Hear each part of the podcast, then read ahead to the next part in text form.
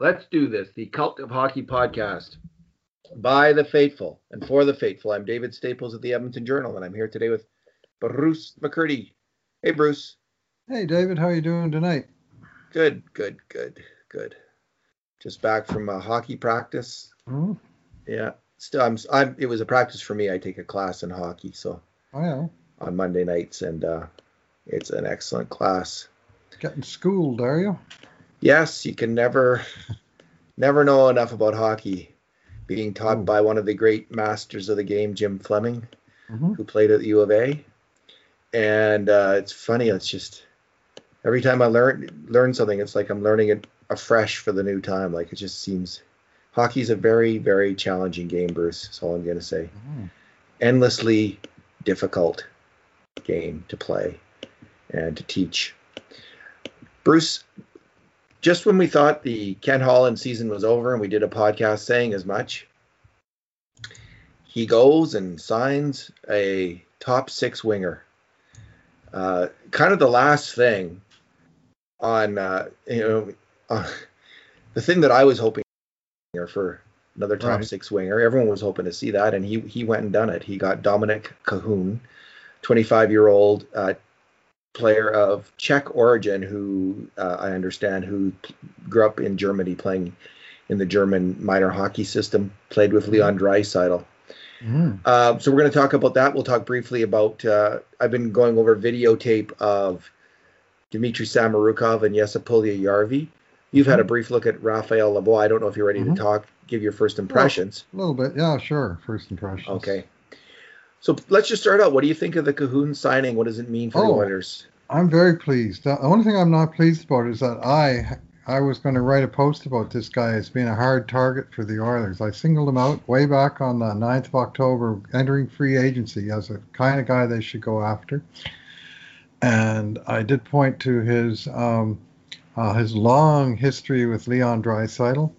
Uh, they're both 1995 uh, uh, babies, and they both came up through the same program. Imagine two future NHLers, one of them a Hart Trophy uh, winner, playing uh, under 16 hockey on the same team in Germany. Not exactly your most hockey powerful country, right? It'd be like having two future NHLers playing in the Morinville League or something, right? I mean, it'd just be, be uh, anyway, they dominated to just a ridiculous extent. I had a lot of fun just looking up their stats.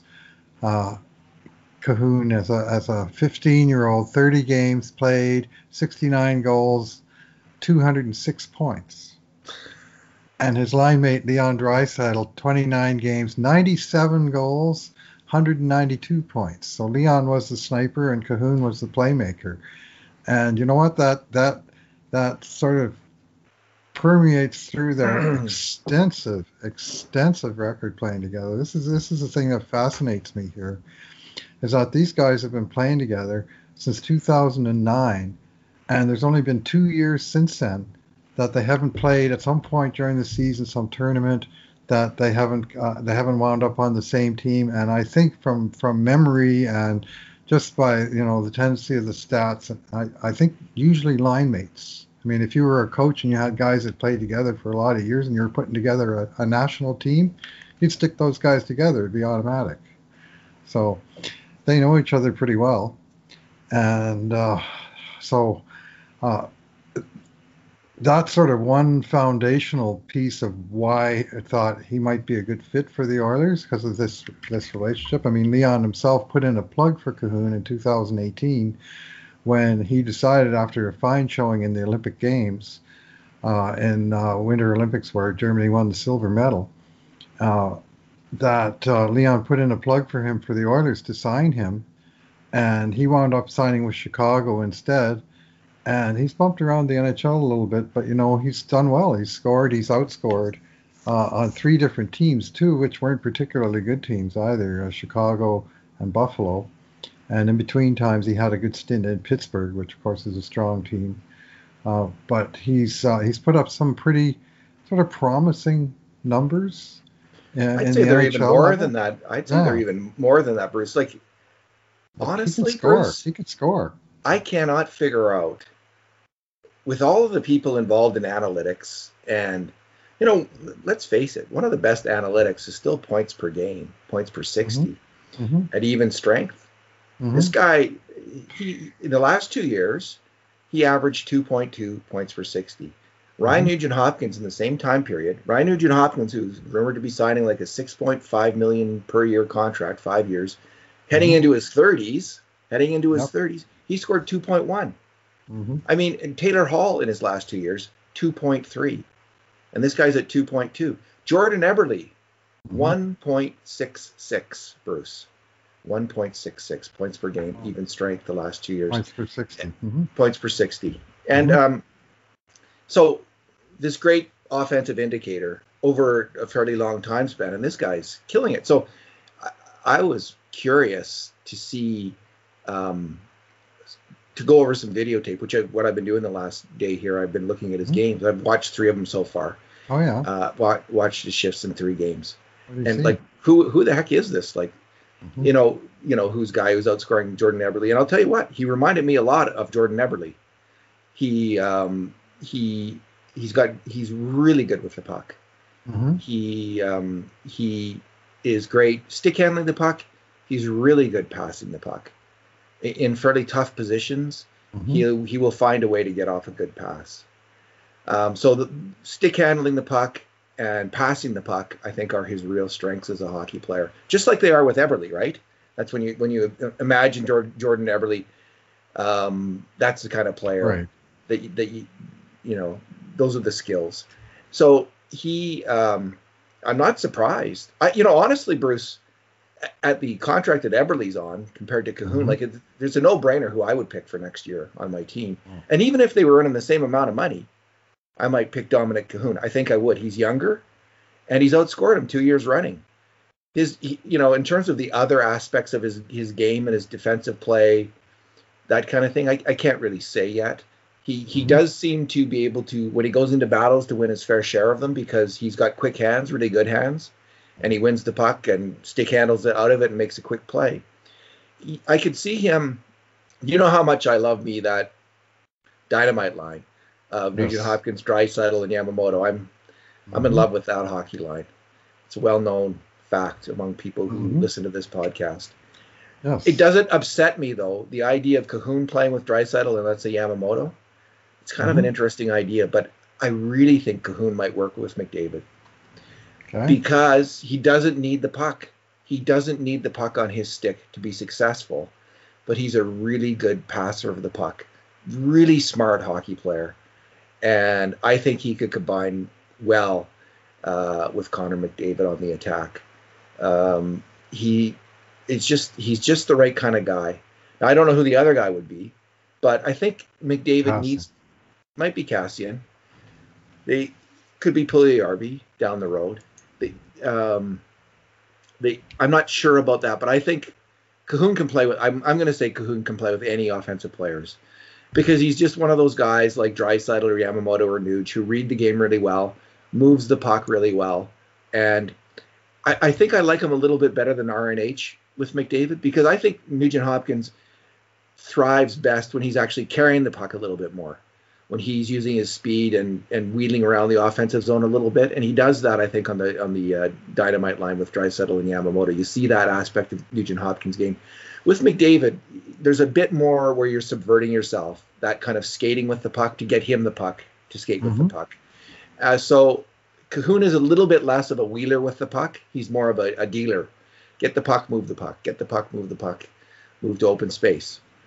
Uh, he he does carry it now and then, but I just think he might be a really good uh, bet with McDavid. I think he, obviously he- he's shown chemistry in the past with Draisaitl, so that could really work Mhm. as well. But Bruce, um, Nice to have an amazing. I, I'm going to just you know, an amazing signing by Ken Holland.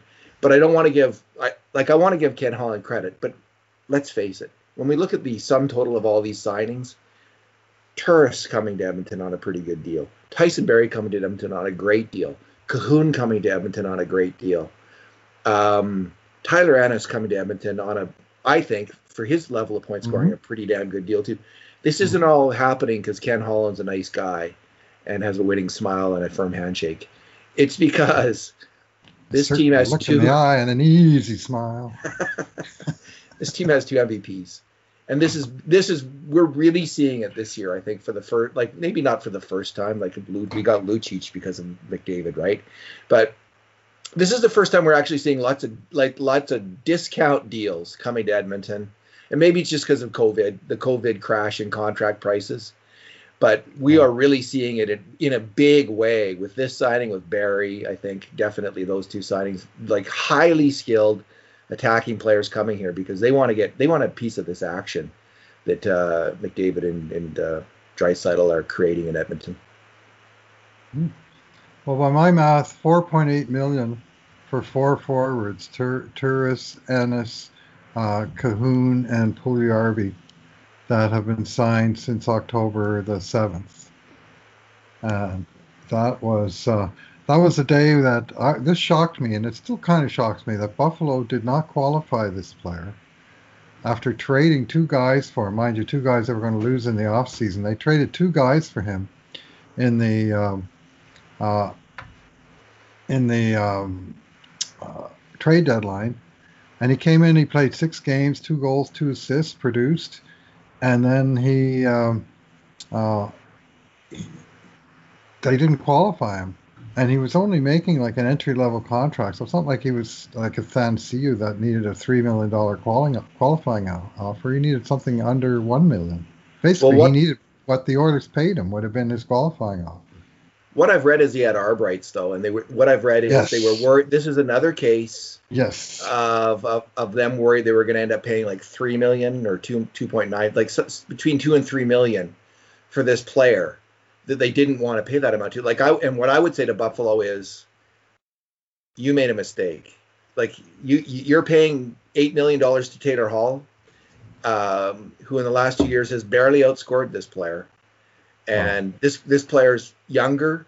Um, and I'm not saying Taylor Hall is not a better player. Taylor Hall is a better player than than Dominik Kahun. They're much different players.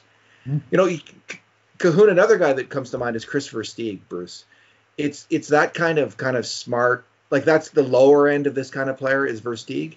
But Versteeg had a good NHL career just by being a smart winger, you know, playing his right. position, moving the right. puck, and getting the odd goal. So that you know that that would be another kind of he's he's in that Eberle um, uh, Eberle Versteeg spectrum somewhere somewhere in there, or or maybe even ahead of Eberle um, at this point in his career. So I don't know what Buffalo was thinking, but that's what I read. Do you want to do you want to go over some of the comments other people have well, said, and then we'll get your go ahead. I got a couple, yeah, just a couple more things on okay. his on his production. Uh, he's um, uh, two years in the league, uh, two 30 plus point seasons, playing you know uh, 14, 13 minutes a night the two years. Uh, not much on the power play and not much production. Almost all of his production is at five on five, and this is actually great for the Oilers because five on five is where they were weak last year. The power play doesn't need a lot of help. They need somebody to fill out the top the top six. And I've written a couple of posts along this line about the about the uh, uh, the segregation in scoring and the Oilers having two first lines and two fourth lines. And really, they had one and two thirds first lines based on scoring rates. They had five guys that were like 2.2 points per 60 at five on five, and then the whole rest of the forwards groups were below 1.2 points per 60, and that literally is the is the difference between first and fourth line scoring rates. And there was just this big gap there, and, and Holland filled kind of the third line level with Ennis, with Turris, by bringing Puljujarvi back. But there still was like this gaping hole at two left wing uh, behind Nuge. And my, you know, my first solution was let's clone Nuge. Well, obviously that's uh, out of the question. Uh, but now all of a sudden you've got another guy that plugs in there who last year scored 2.43 points per 60. You gave a two-year rate. Well, last yeah. year he scored an even higher rate, uh, playing with Pittsburgh and then with Buffalo. But you know, he it wasn't like he was playing with Sidney Crosby, 11 minutes with Crosby.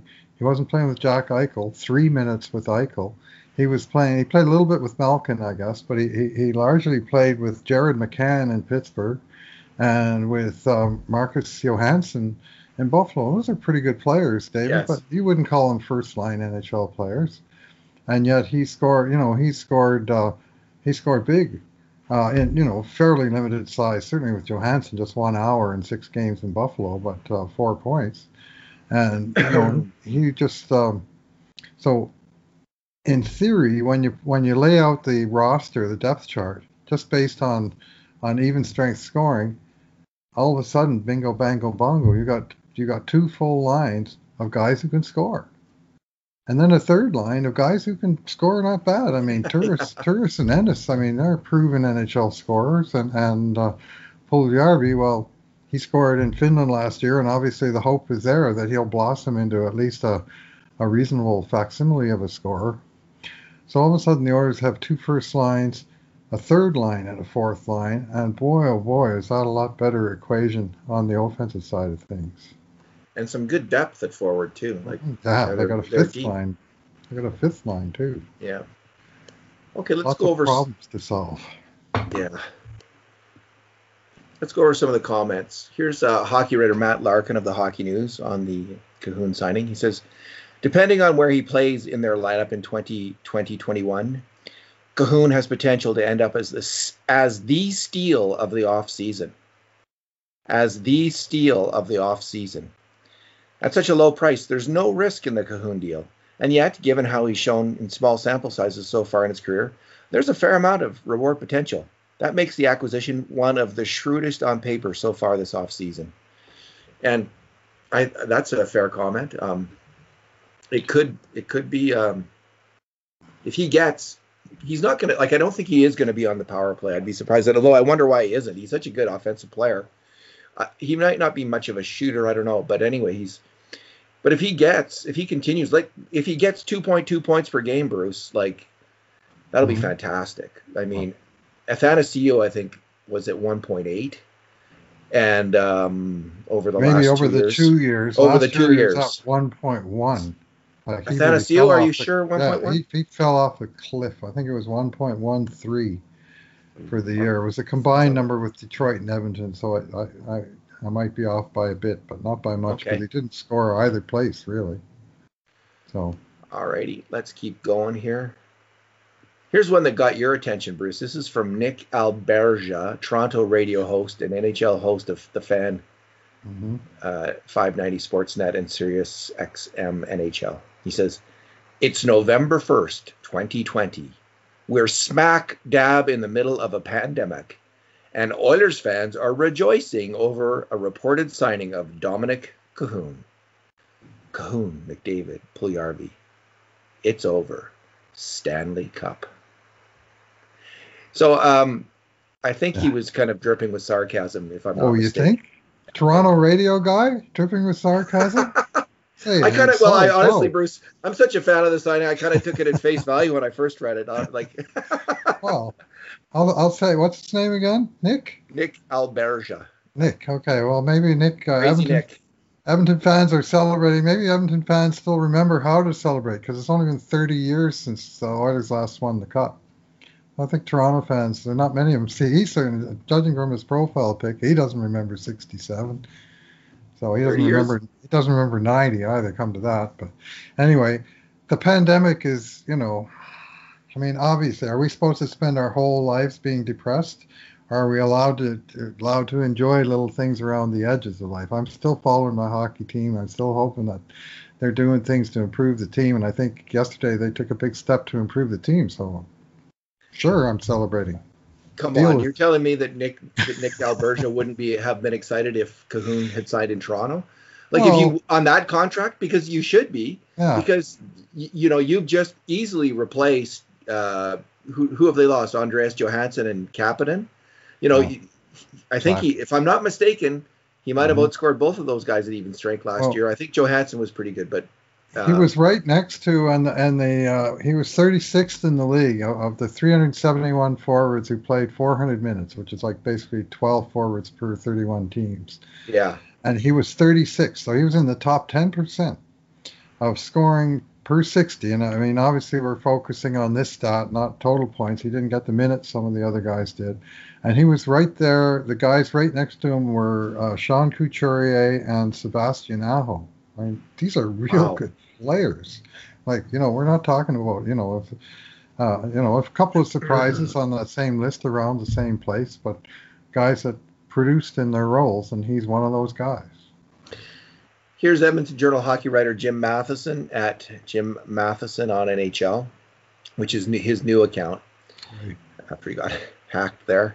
All right. Modern world. It's just oh, a, so it's a lovely and loving place, Bruce. This world we live in. All right. With left wing Kahun, here's Jim. With left wing Kahun signing with the Oilers, they have 16 signed NHL caliber forwards and prospect left wing Tyler Benson also in the mix. Mm-hmm. And I could imagine Tyler Benson in Australia reading this news and being some ticked. Anyway, mm-hmm. something's got to give before, before the season starts. A trade, burying a contract in Bakersfield, moving it forward somewhere. So yeah, like the two names mentioned quite a bit are Alex Chiasson and Jujhar Khaira. And like honestly, Bruce, I'll be surprised if the Oilers can move either of those contracts in the in the modern and current NHL. Like, who's going to take on those contracts? Because they're both a little bit overpaid, I would say, especially in this COVID era contract situation. We'll have to come up with a clever moniker for that. But uh, it's who's going to take on Chiasson at more than two million a year, or Khaira at what is it, one point two or one point six, or what is he? One point two for Khaira, two point one five for Chiasson, both with a year to go. So not exactly crippling contracts, but uh, not necessarily that appealing to other teams. Uh, uh, both those guys, unlike Kahun, both those guys have most of their value that they contributed last year was on special teams. Khaira on the PK and Chiasson on the PP. And otherwise, they're you know bottom six players. And I, am a fan personally of Chiasson. I think me too. I think, I think he is a better player than he generally gets credited for. Lots of people look at that contract and just want to get rid of the guy, but uh, he brings a lot to the table to me. So, but I someone's like going to get squeezed out. Someone's going to get squeezed out. The the one thought uh, in response to Maddie's specific thing is that they don't necessarily have to trade someone. I mean, they could waive and, and likely the guy wouldn't get claimed and they just have extra depth. Or one very real possibility to me in 2021 is that uh, the AHL is, you know, it's no sure thing that it's going to go. And it's very possible that the mm. NHL teams will carry expanded rosters with like 25, 26 players on it.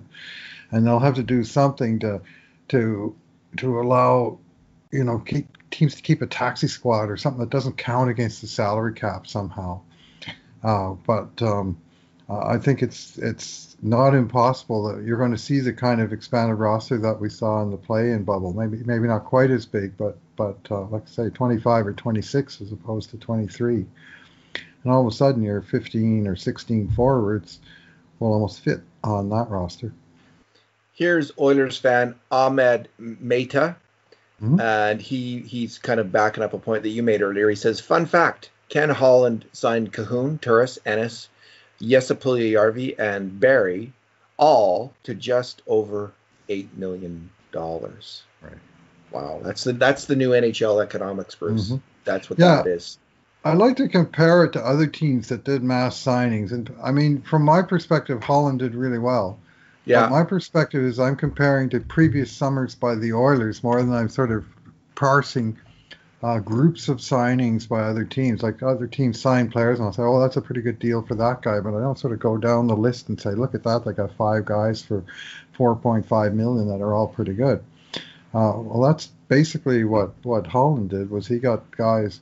Uh, I mean, Kahun uh, he's the only guy, or him and Puljujarvi are the only guys that got raises. Well, I guess Ennis did too, but very small raises for for guys that you know coming off of uh, pretty good seasons, and all the other guys took big haircuts.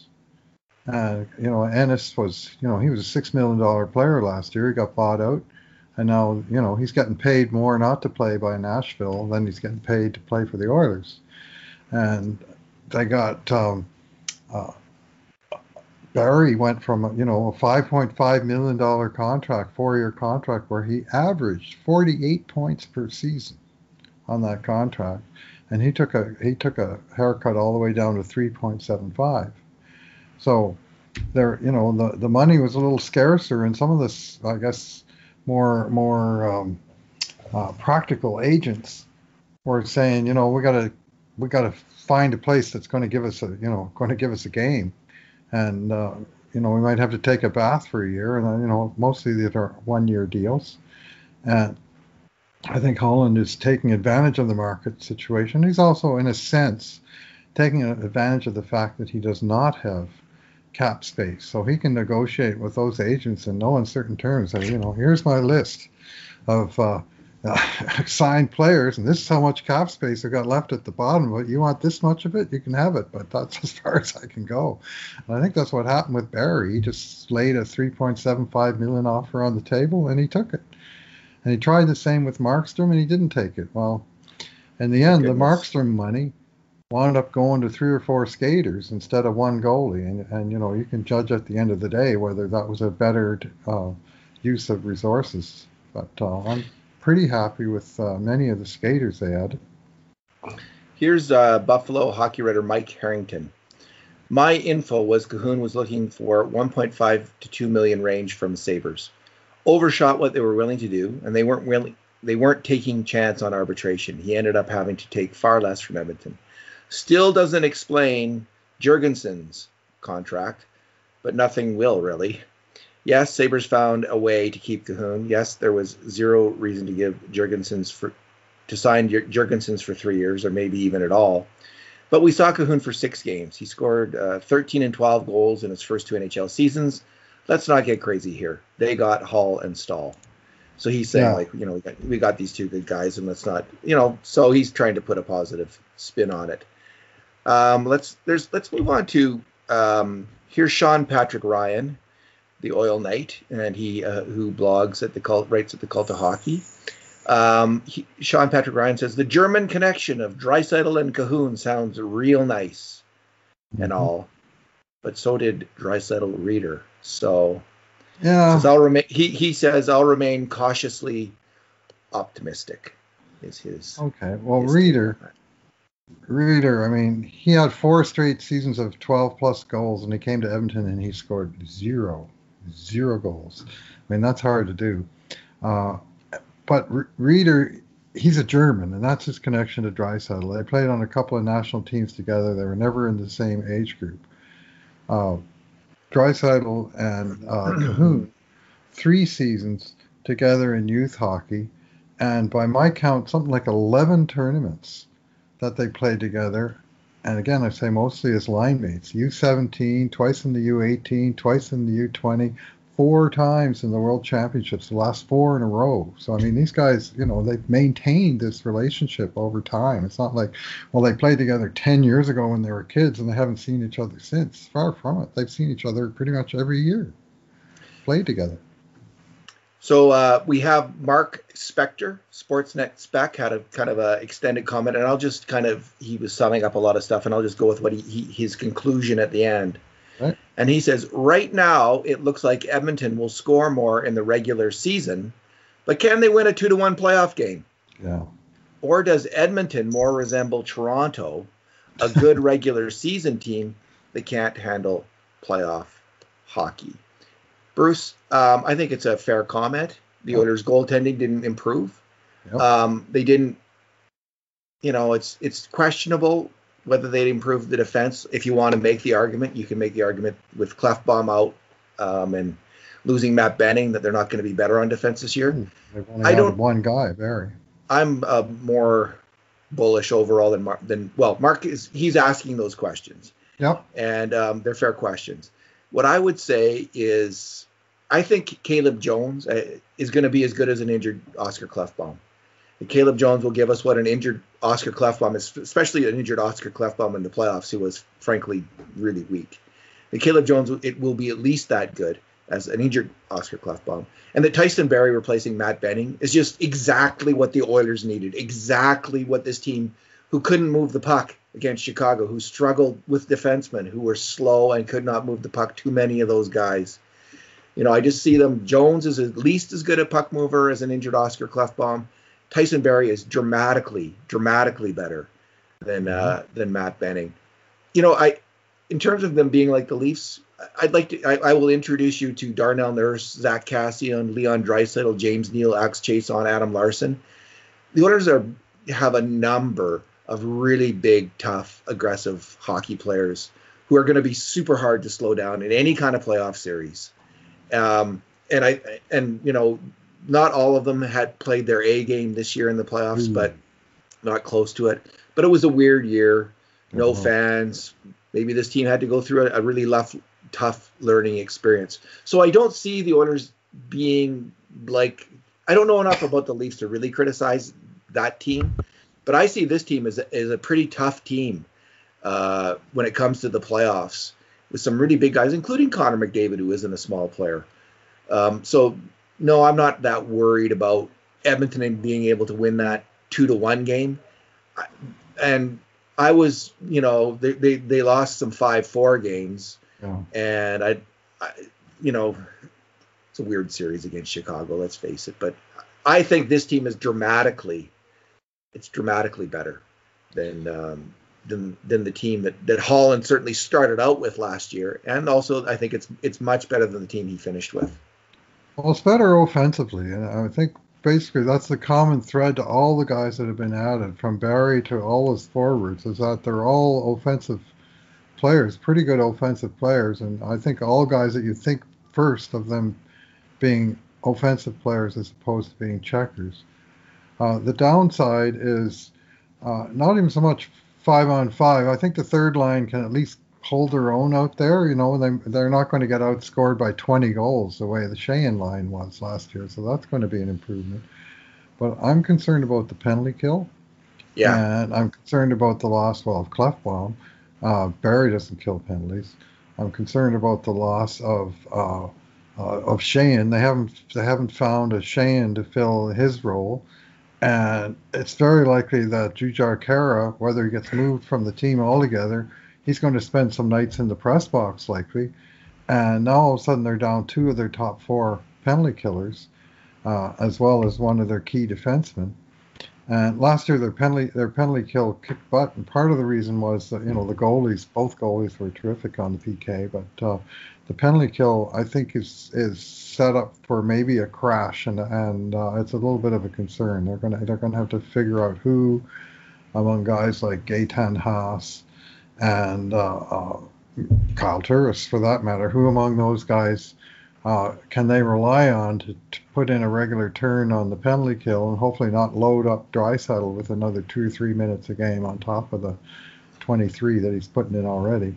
You know who's killing penalties in Finland is Jesse Puljujärvi, and doing a damn good job of it, honestly. So let, let's shift over to you know watching. We've been watching some of these players overseas. Sure.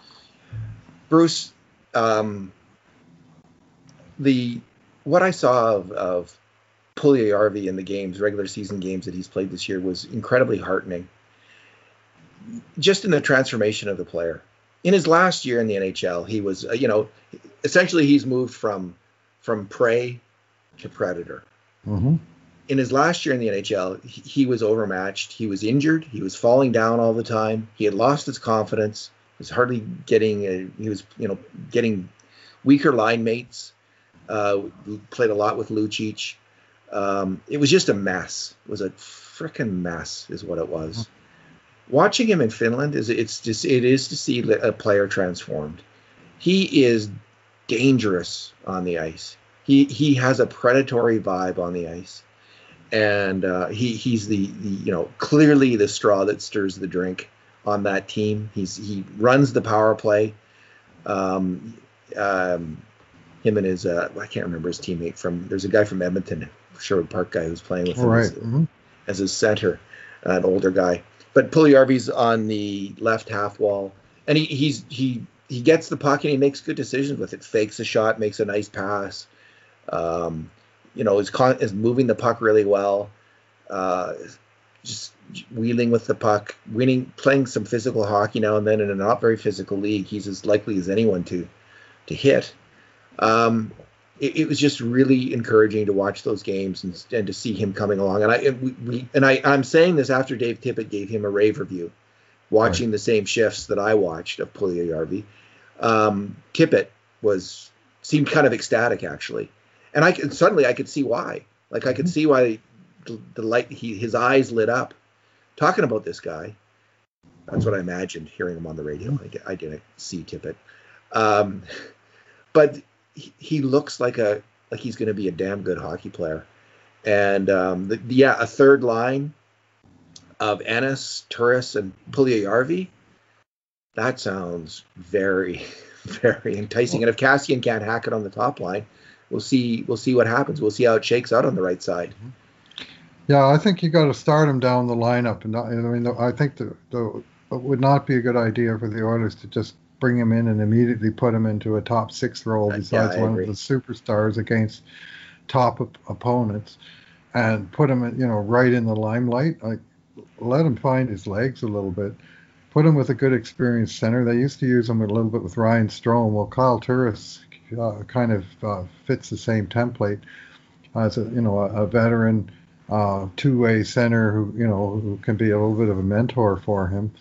And you know one thing about that third line, they're going to be playing third pairing defensemen all night long because the other team is going to be rotating their top four as much as they possibly can against uh, Connor and Leon. So you know make some hay with that.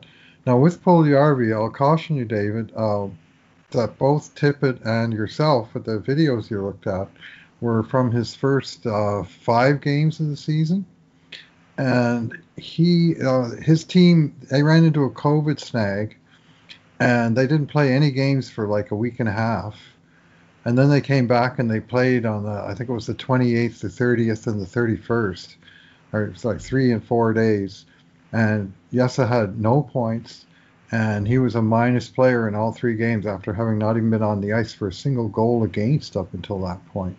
So maybe he's come back and he just hasn't found the same level of game. So maybe there's be worth going in to look at one of those games and see if he's still doing the same thing and his luck has turned, or if if uh, yeah he's been uh, off two off two weeks.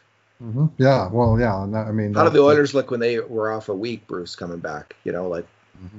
Yeah, no, I know. So it's, I think yeah, the whole enough, the whole team kind enough. of struggled. So, but the the high that we saw. I mean, he was great in the preseason, and the first he started the season and he was leading leading the league in goals and points after first ten days or so, and then they had that layoff, and he came back not quite the same player. So that's a little bit of a you know a little bit of a cautionary. Fair enough. Note. What uh, what are you seeing with uh, Raphael Lavoie? boy, I'm seeing a shooter, shooter, shooter. Man, does that guy love to shoot the puck? And I've been watching. I started with his most recent game. Uh, he's playing on a terrible team, Vasby, the 14th and last place team in the uh, Hockey Allsvenskan, the Swedish second division. And if I got my numbers right, uh, they're not only in last place, but they've scored 18 goals and allowed 39. So they've given up more than twice as many goals as they scored. It's a poor team. Uh, but in a way, that lets him out of jail and just you know, just go out there and play. He's, to my eye, he's the best player on the team. Mind you, I'm looking just at his shifts, so you know, but uh, he's got nine points, and the whole team has only got 18 goals. He's got six of the goals. So, the game I watched, the uh, first one, uh, was uh, their most recent game, and they broke a lengthy uh, regulation losing streak by at least getting the game to overtime and losing it there. And uh, Lavoie scored the tying goal with the goalie on the bench and a minute and a half on the clock to, uh, you know, sort of at least give them the, the tie and and some result to show for their for their game. So that was uh, he just went to the front of the net and banged home a rebound. He seems to be playing a lot of left wing, right shot on the left side, and they're opening him up for the for the one timer. And every chance he gets, he's firing that thing on the net. He's got just a ridiculous number of of shots. I mean, his last four games, he has four goals, and I think 38 shot attempts. I don't have the I don't have the uh, uh, the stats on screen here, but you know he's averaging like five or six shots on net per game, and his shot attempts is like eight or nine or ten in some games, and and he's just you know firing at will. So that's what he loves to do. And some of the details of his game, he's a you know he's a half decent skater. Like he's got a little bit of a lumbering stride, but he's like many many big men. He's faster than he looks, and he covers the ice. And uh, he play reasonable attention to detail on the defensive side of the puck, and, and you know he's not sort of one of the ones making ghastly defensive errors that are resulting in goals. And he himself is minus four on the season, which on a minus 21 team, it's not so terrible. You know, there's lots of mistakes behind him. I'll tell you that. Um, the other player I've been watching is uh, Dmitry Samorukov, mm. and I think I watched four or five of his games for CSKA in Moscow. And um, I don't know, are they still the Red Army team, or did they just go by their initials, or how? What? CSKA is what I know them as now. yeah, now. Central Sporting Red Club. Army. Yeah, yeah, sounds right. Okay. Anyway, um, it used to be um, Central Red Army, and they were the powerhouse of the world and, and international club teams. They were they a, a fabled they, team. Well, they could really build through the draft, eh? Right um, so Samorukov, throughout his career, he, he, has been plagued, and I'm basically going from reports from Sean Patrick Ryan, who's in uh, London, Ontario, and followed his career closely in the OHL, with inconsistency. Samorukov's plagued with inconsistency.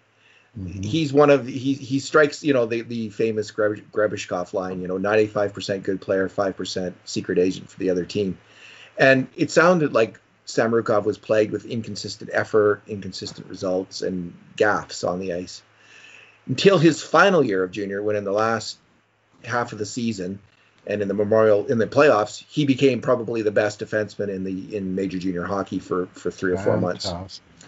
He he went to the Bakersfield team last year and again was inconsistent, which doesn't mean a whole heck of a lot because Ethan Bear and Caleb Jones also were inconsistent and not strong players in their first AHL seasons. But this is a really important year for Dmitry Samorukov because both Jones and Bear and other players who are going to be good, they step up in their second season. You just, you know, you don't, you can't be weak forever and when you start to play against the big guys.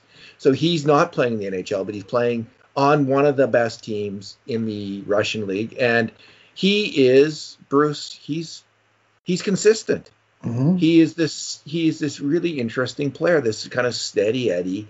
He's playing on his offside. He's a left shot. He's playing on his uh, on the right side, like you know, a la Chris Russell. But he handles the Russell effect, which is when you get the puck in your own zone and you got to put it up the boards on your backhand that's the Russell effect. And how well you handle that will determine whether you can play the offside or not. Chris Russell doesn't actually handle it very well.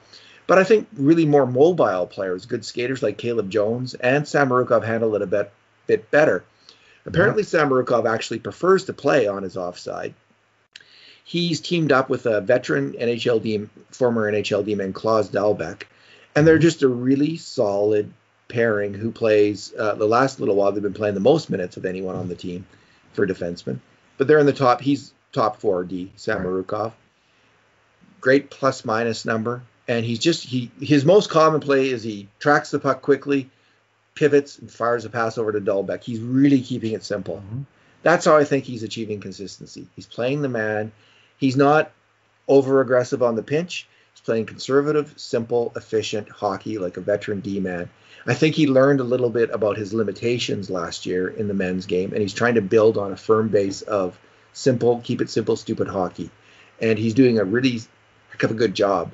So um, he's not this super flashy player, and I don't think he's going to be. If you know, right. but I think he's got the makings of a at least a solid bottom pairing NHL D man, maybe more than that, and, and we'll see. But uh, it, it, it he's corrected the one major foible in his game. Well, he's 21 years old, right? Yeah. He's playing top four in the KHL and succeeding at it.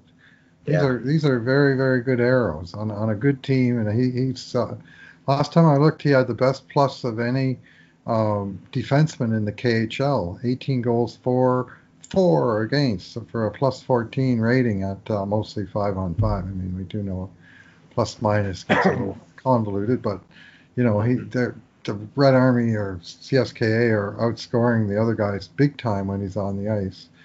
And you know everything that you just described uh, to me, including the left shot, playing the right side, and keeping it simple and making the good pass to his partner in open ice, reminds me of not Chris Russell, thankfully, Charlie Huddy. That's the guy yeah. you just described to me.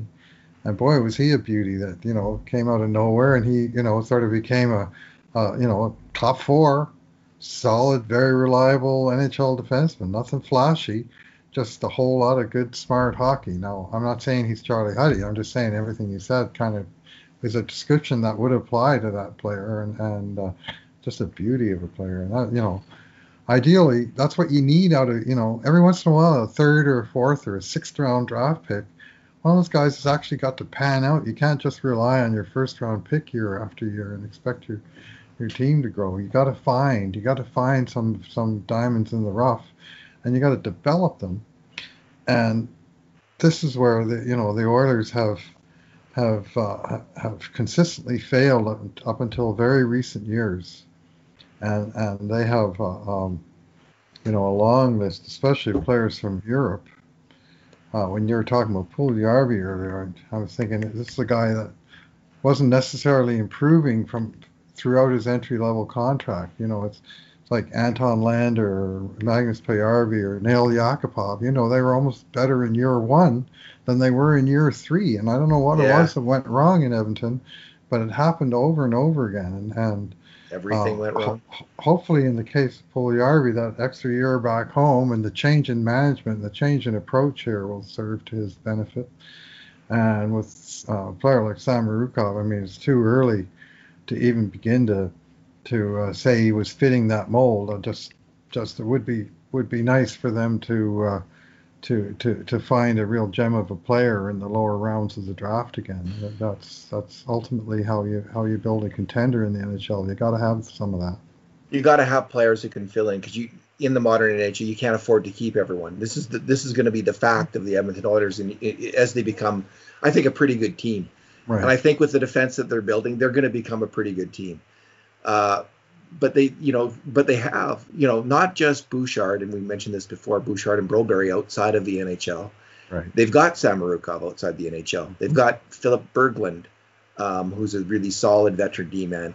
Mm-hmm. Um, they've got um, Kemp and Kesselring in U.S. college hockey. Two, I think they're both right shot D-men. Yep. Two defensive right shot D-men who've got a lot of potential. So the Oilers are, you know, they're not going to be able to keep like let's say let's say, for instance, Tyson Barrie and Dominik Kahun have really big years. Mm-hmm. They might not be able to keep either one of them, but they are going to be able to fill in with Evan Bouchard. And, you know, they're a little, maybe Raphael Lavoie, Tyler Benson. They're a little less, they need some more depth at forward, but hopefully Carter Savoie and some of these guys that they drafted this year and the other Tuolo, what's his name? Tyler Tuolo, or I can't uh, remember his name. Tullio. Tullio.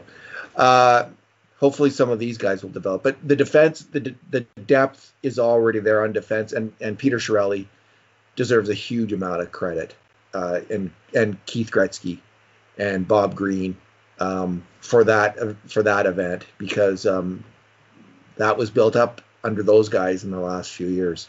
Now Holland's added to it uh, mm-hmm. with Broberg, but. Um, and Holland's taken over the development aspect of these previously yeah. drafted players, and you know, you go back in history, well, you, you could say, well, they drafted poorly or they developed poorly. I mean, it, it all comes out in the wash. It's the same thing. You know, they didn't wind up uh, uh, getting many NHL players from uh, day two of the draft for way too many years. Yeah, and to get, uh, but again, to go back, Chiarelli was the one who put Jay Woodcroft and Manson, I think, in in Bakersfield, and yep. they had a big, big say in the development of. Um, uh, Jones and Bear. So see how it turns out. Well, Bruce, maybe we'll leave it there for tonight. And we'll be back. We're gonna you're gonna be writing about Lavoie going forward. I'm gonna be writing a bit more about Kahun when I watch more of his games. Um, mm-hmm. I'm also going to be digging into the games of Dylan Holloway um, mm. that he played last year in um, in college hockey and we'll be coming out in the next month with a whole series. We're going to watch all of the games, all of our Oiler prospects. We're going to watch them playing games in Europe, and we're going to be filing regular reports on that. So that's what you guys can expect from us is uh, the latest hockey actually being played in the world by our very own Edmonton Oiler. You know, uh, what is it? 14 of the top 15 prospects, almost, or something like that. Yeah, they're almost uh, all over there. It's it's going to be a lot of fun. I'm looking forward to it. I'm looking forward to watching these games and uh, reporting back to, to Oiler fans about what we're seeing. Yeah, let's just hope they keep playing games over there. You see the COVID numbers sp- spiking in Europe, and you kind of wonder how long it's going to last. But for now, the Oilers have more players in Europe than any other NHL team, and it's not even particularly close. The last time I saw a published list, Edmonton had 16 guys playing in Europe, and the next best team in the league had 11. So Wow. I mean that's a big gap. And so, and now of course, Canada's uh, players are um, they're they're not admitted into Europe quite so quickly. Like Canada's been shut out on, on international borders a little bit more. So the guys that were already there, you know, they've more or less got to beat. So that, that's an advantage that Edmonton's going to maintain as long as they're still playing games. It's it's fantastic, isn't it? Like it's really a huge. It's it's it's quite a huge advantage.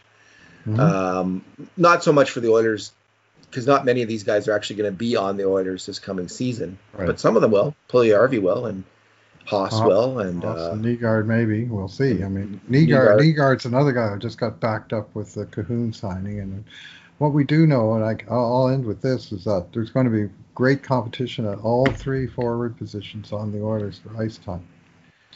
Because they're basically And- five five deep in qualified players at each position. and freaking tastic. Bruce, mm-hmm. thanks for talking tonight. Yeah, thanks for listening, everyone. And in the meantime and in between times, this has been another edition of the Cult of Hockey podcast.